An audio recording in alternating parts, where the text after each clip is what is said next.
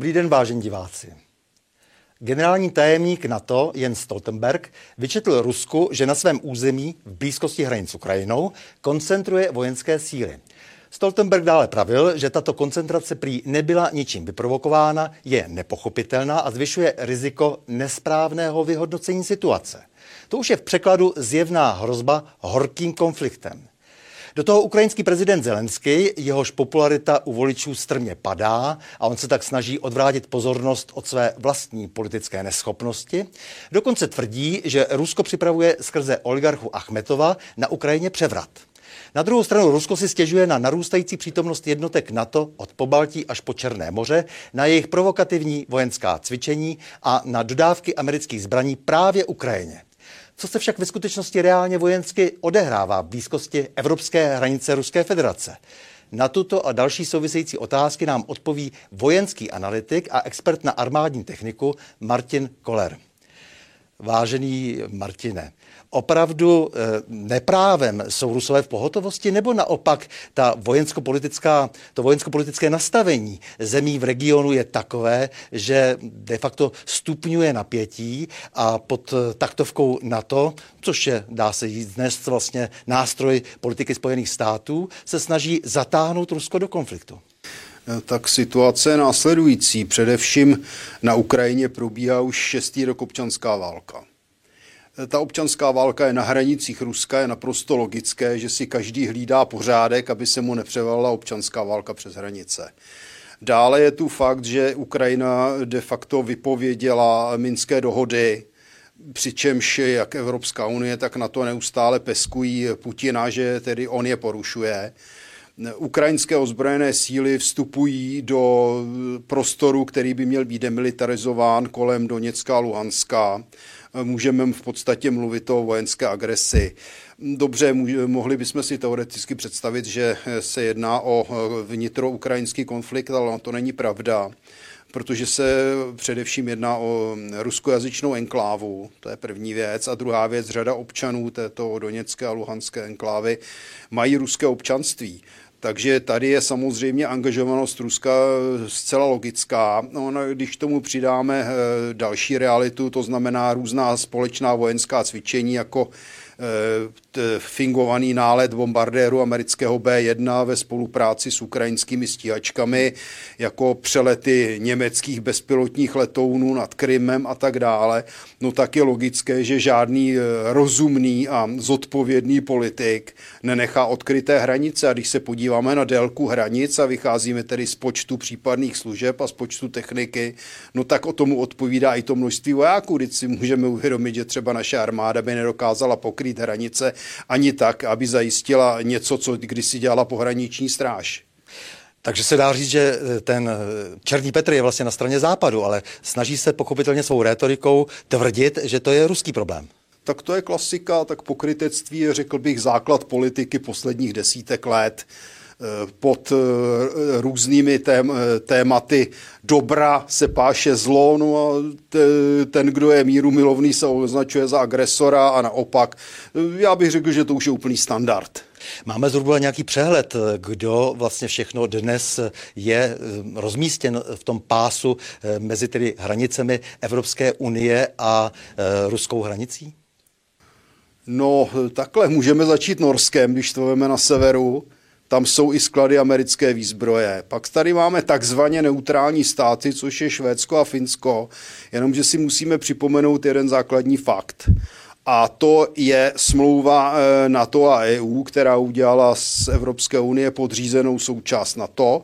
No a tím pádem i neutrální státy se vlastně staly de facto, nikoli de jure, státy NATO.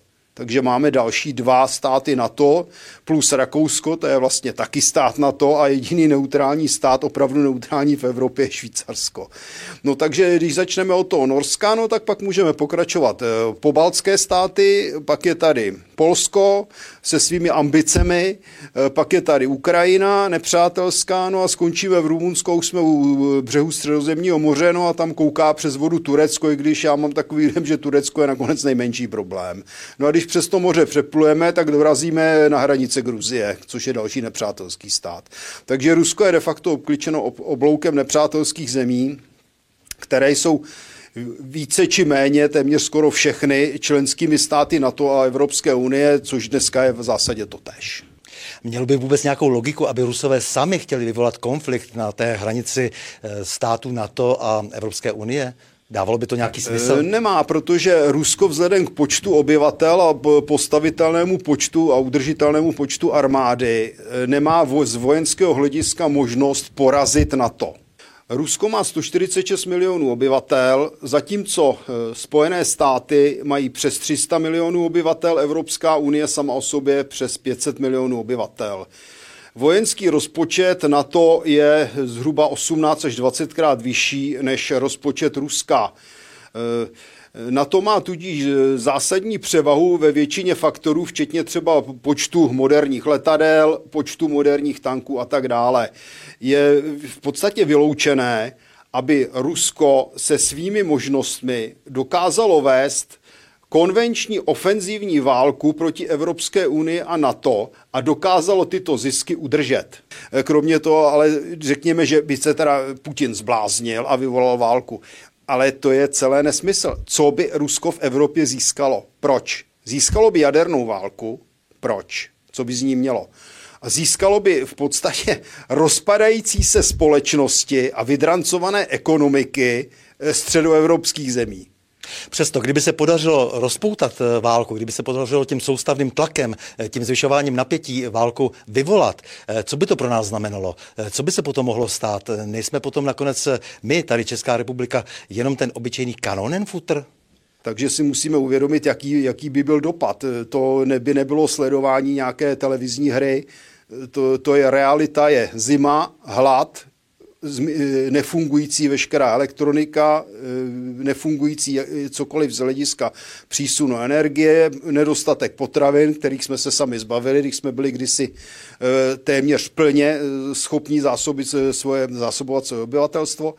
No a kromě toho samozřejmě následky jaderného spadu. Rusko se nemůže ubránit agresi ze strany NATO a Evropské unie bez jaderných zbraní. To není možné. Rusko je prostě výrazně slabší a to navozuje naprostou realitu jaderné války v Evropě, což je něco, co si nikdo neumí ani představit. A to by bylo dobré, aby těm válečným štváčům i u nás se neustále opakovalo dokola, protože eh, často to jsou takoví ti pseudointelektuálové, kteří by eh, samozřejmě neudrželi ani v ruce batoh, který by si měli vzít na cestu na frontu. No, asi hlavně myslím, že by po tom útoku hlavně neudrželi svěrač, ale to je věc druhá. A hlavně máme tady, máme tady jako i takzvané odborníky, jako armádního generála Pavla, který nikdy nevel větší jednotce než e, prapor.